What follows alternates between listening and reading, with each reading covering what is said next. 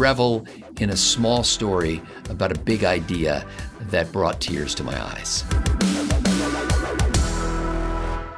How many 40 year old movies still work today?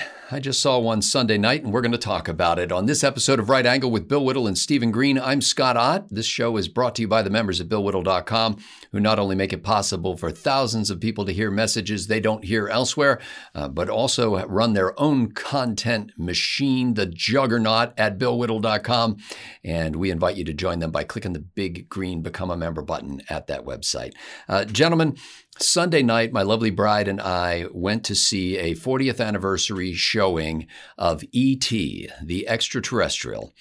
And it was on an IMAX screen, but that wasn't necessary. Um, and uh, Bill Whittle, I found something uh, so striking about this movie, and maybe because it seems so different than so much that I've seen lately. We go to quite a few movies. My wife really likes movies. And so we go to a lot of modern movies. Um, and there's a lot of big pictures with a lot of special effects and a lot of really large set piece kind of dramatic scenes. But what struck me, Bill, about E.T., was what a small story it was, how intimate it was, how personal and relational. And it's almost like the story could have been played on a stage. Do you know what I'm talking about? Absolutely. Um, any good movie script should be something that could be read with actors sitting on stools against a black box background and hold your attention for hour and a half, two hours that the that the actual dialogue goes on. That's this is why so many modern movies are so terrible. They're rebooting, they're trying to remake with better effects movies that had a profound effect, but they change them just enough to make them awful and so on. And and there's no question that ET is a classic. Um, I don't think many people realize this, but one of the big appeals of ET is that it is a it's quite a bit like a remake of Superman. Uh, and, and it may not seem like it at first, but it really is. You've got this all powerful creature, this highly, highly advanced, powerful creature that finds itself in the middle of suburban America, in the heart of America, not in the big cities, not, not somewhere else, in the heart of America, which for Steven Spielberg growing up was suburban California. And the whole story is essentially a look at the fundamental decency of that culture as it impacts a visitor from another planet. The the whole thing is a, is a look at American culture as a fundamentally good, decent, uh, worthy um, uh, environment.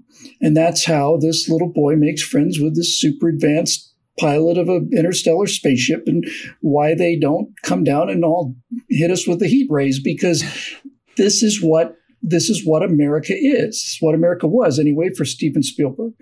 Uh, Spielberg is a is a certainly he's the greatest pop director to ever live, and and he's, he's I think he's in the top five in terms of all time directors. Steven Spielberg has the ability to pluck emotions better than anyone I have ever seen. Uh, and the emotion he especially knows how to, to, to, to hit is the most difficult of all. It's not fear. Any, any horror movie hack can do that. Uh, most competent workman directors can generate a sense of pride or you know happiness when the big when the good guy wins. Steven Spielberg has figured out how to capture wonder, and wonder is a mm. damn difficult thing to put in a jar. Is really, really, really hard. And the genius of Steven Spielberg is is that he understands that the, that the greatest acts of wonder can be best shown in the smallest transactions, in the smallest, smallest little transactions. Here's a here's a piece of candy. Uh, okay, uh, that's a lot more powerful than having the Galactic Council meet the Galactic Senate on the planet where 4,000 delegates get together and talk about our differences. No, here's a piece of candy. I think this is. Mm. Now, with all of that said, uh, I I, I, I, it's not that I didn't like ET. Nobody doesn't like ET. I, I, liked ET just fine, but it wasn't one of my favorite movies or one of my favorite Spielberg movies. Close Encounters of the Third Kind. That movie messed up my head. But um, there is a one sort of a dark side to this, a downside to this, and that is, I started off by saying how how it was fundamentally a reflection of the decency of American culture. I'm pretty sure E.T. preceded Star Wars in this. If it didn't, it happened right afterwards. Steven Spielberg went back after the film had been open, been released for 15, 20 years, and digitally changed the, the, the images at the end of that. The the federal agents in the movie that we saw came into the house armed with guns, and Steven Spielberg went to great expense when it was reissued to digitally remove the guns and replace them with flashlights. His his uh, argument was was that he didn't want to promote gun violence. They did the exact same thing with Han Solo in the original version of, of Star Wars in the cantina. Han Solo shoots Greedo under the table because Greedo's about to take him off to be killed. But uh, George Lucas said, no, that's promoting gun violence. So they recut it so that Greedo shoots a split second first. So Han is apparently acting in self defense. And he was acting in self defense in the first place. That's why he shot him. But unfortunately, Scott, E.T. is one of those milestones where they began to rewrite history. And I mean that precisely rewrite history. What you saw when you went to that movie is not what people see today. And if you told them that, I know in the case of the Star Wars cantina scene, if you don't have Star Wars, the original Star Wars on VHS, you cannot find the actual version where Han shoots first. And this is just an attempt to rewrite history many commenters have said Steven Spielberg and George Lucas were young men when they made Star Wars and young men when they made E.T. And then they became grandfathers and then they started second guessing themselves and they had the technology to go back and, and, and, and fix things and edit things. And that is a gigantic, enormous, mistake for any number of reasons, not the least of which is you're messing around with a piece of art that you finished, that you put out there. And when it went out there, it had a profound effect on society. And at that point, you are, you have to leave it alone. I know Spielberg is one of these guys who rightfully enough complain an awful lot about colorization of classic movies. But then he goes around and does the exact same thing. He uses his technology to change the original product. And I find that to be extremely disappointing. Now, Stephen Green, one of the things that I think was interesting about the movie is every movie has to have a villain. Uh, the villains in this movie uh, were actually trying to save E.T.'s life.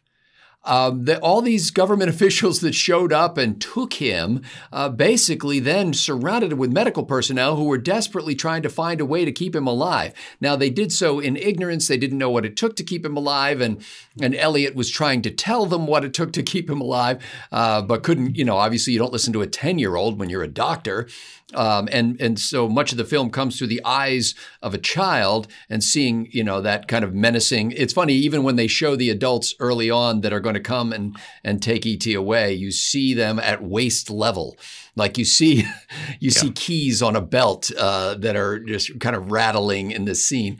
Um, but I, I just think that they managed to pull together this package of sort of uniquely American ideas and capture kind of probably what we would do if an alien showed up on the planet. It's like uh, they they're not going to go in guns blazing whether they carried them or not. Um, they think they're trying to do the right thing, and so everybody in the movie is trying to do the right thing. Some of them are being effective at it, and and others are not. Um, what struck me, Steve, though, was the the manner in which this story was told. Even though I knew what was going to happen, down to the last detail, when it was over, tears were streaming down my cheeks. How how is it possible that something stands up so well after four decades? Um, I'll get to that in a moment, uh, Bill it's true you still can't get original Star Wars. By the way, it's not called A New Hope. It's it's called Star Wars. Um, That's right. B- but I don't know about the DVD, and I don't know if there's a 4K release yet. But my Blu-ray release of ET includes the special edition with the stupid edits, but it also includes the original theatrical cut uh, with the government agents with their firearms, and uh, it's a it's a beautiful Blu-ray transfer. Uh, and by the way, it's the only version my kids have ever seen. Um, that aside, you know there there's really something beautiful in ET. I I love movies my whole life. Uh, the first, I remember the first, I still remember the first time going to the movie theater. I was three or four years old. It was uh, 1972 or 73, and it was a re release of Mary Poppins back in the days when the only way to see an older movie was to wait for a TV sh- station to rerun it or for them to re release it in the theaters. And I was always a big fan of genre pictures, uh, especially horror and science fiction. So when Spielberg came along and Lucas came along and started doing these amazing genre pictures that weren't just kind of, you know, cheesy low budget B movies, but big budget spectaculars that were just well written and well directed and amazing to watch, I was hooked. Uh, in fact, E.T. moved me so much. Yeah, as your typical callow 13 year old when it came out. But like you, Scott, I had tears running down my cheeks when I saw E.T. on the big screen in the summer of 82. And I saw it three times that summer, you know, spending my hard earned lawn knowing money to go to the theater three times, all three times. Uh, I was so moved by ET that um, I thought for a couple of years I wanted to be a movie director. I wanted to be able to do that thing yeah. that Spielberg did to move people the way that Spielberg did. It was just my mind was just absolutely blown by that movie. And I think the reason, and I'm glad Bill mentioned Close Encounters of the Third Kind, because here we have two movies with uh, a couple of similar themes. Aliens visiting earth uh, the government making some kind of preparations for for this visit. In the case of et at the last second because they find out about it after. And in the case of close encounters you know they've got that whole uh, uh, receiving area set up at uh, Devil's Tower. And the other theme, and I think this is where, where Spielberg really gets people, is both movies have broken families. And in the case of mm-hmm. Close Encounters of the Third Kind, uh, Richard Dreyfuss's family is just so broken, so irretrievably broken, that here is a dad, here is a husband who, at the end of the movie, gets on board a spaceship for God knows how long he's going to be gone. And you're kind of on his side. That's a it's, it's a very difficult trick uh, to to pull off for a movie to make you not hate the guy who is abandoning his wife and kids. Um, and as, as as I get older, now that I'm a dad, I'm I'm I'm not sure I really like Spielberg for doing that to me. It's it's it's quite a thing. But in in ET, you have a similarly broken family. The dad is nowhere to be found. I don't even remember if he's mentioned anywhere in the movie.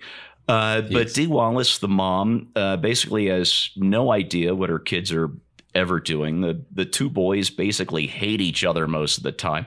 Uh, the little girl is uh, is too young. Drew Barrymore is four or five years old, and they when they film the pictures is really too young to to do anything but kind of tag along with the boys and you know dress up the alien.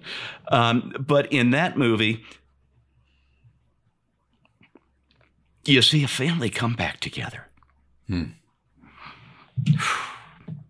That's good stuff. Yes, it is. Well, I, I was struck in, in this watching of it. Um, I didn't go in intending to analyze it, but little things stuck out to me um, that were kind of small moments, but somehow pulled everything together. And um, and the first thing I remember was uh, at one point somebody drops a carton of milk on the kitchen floor, and it's open, and the milk just is kind of glugging out on the floor. And in a normal movie, that would be a flash of a moment, and you'd see, okay, they dropped the milk, it's spilling on the floor. But he held on that shot just for a little longer than you'd expect anybody to hold on that shot, as if he that was saying something. The small um, action of the Reese's Pieces that Elliot leaves as a trail to lure the extraterrestrial to him, and you know, as he gets him up the stairs, and you see the hand of, of the extraterrestrial reach out and grab the last Reese's piece that he didn't get on the first scoop. You know, just everything was was slow. Um, in the backyard, uh, there's some sort of commotion in the backyard, and Elliot goes out, and the trash can has tumbled down the steps. They had to kind of go up these steps where the trash can was, and a larger can that was inside the trash can bounces down the stairs in this kind of slow dance. And I thought, did that just fortuitously happen and they caught it on film, or was somebody pulling that thing with a string or something? because they, again, they lingered on that shot of this can just bouncing down the stairs. The the shot of the keys on the authority figure that you didn't even get to see for a long time. You didn't know who the guy was who had the keys on his belt. He was just kind of the man with the keys on his belt.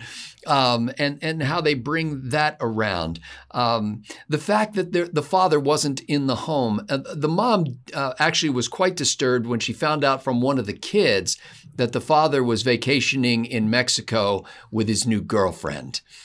And uh, it's actually one of the most sad moments of the movie. She gets up from the table and she turns away so that the kids can't see her cry. And um, she goes, He doesn't even like Mexico. Yeah, you know, and and and right. that in that moment, you saw the brokenness of a family where the parents are no longer together. And then the kids get angry, like the older brother gets angry at the little brother be- for saying that he was in Mexico with Sally. Um, and so, you know, it's just those those small moments that make up a real life that take a giant picture about aliens coming to our planet in a spaceship that looks like a flying mosque and somehow uh, make it into an intimate, personal story. And, and I think, you know, every Hollywood director maybe needs to go back and watch that again because we're everything is so big now. We feel like we need to make big statements with big scenes and big actors and you know beautiful people and and frankly there were no beautiful people in this movie. I mean Dee Wallace the mom was probably the most attractive person, maybe Drew Barrymore a close second, but most of them were just ordinary looking people engaged in ordinary suburban lives trying to do the best they could. And in that I think we're able to quickly identify with them and we think, oh, what would I do? How would I handle this situation? And so they get to the heart of what the real story is much more effectively than all of the CGI and the incredible special effects that they can do today. In any case, if you haven't seen it in a while, I don't know how long it's supposed to run at the theater, but if you haven't seen it in a while, find a way to watch ET again and just revel in a small story about a big idea that brought tears to my eyes. For Bill Whittle and Stephen Green, I'm Scott Ott. Thanks to the members at BillWhittle.com for making Right Angle possible.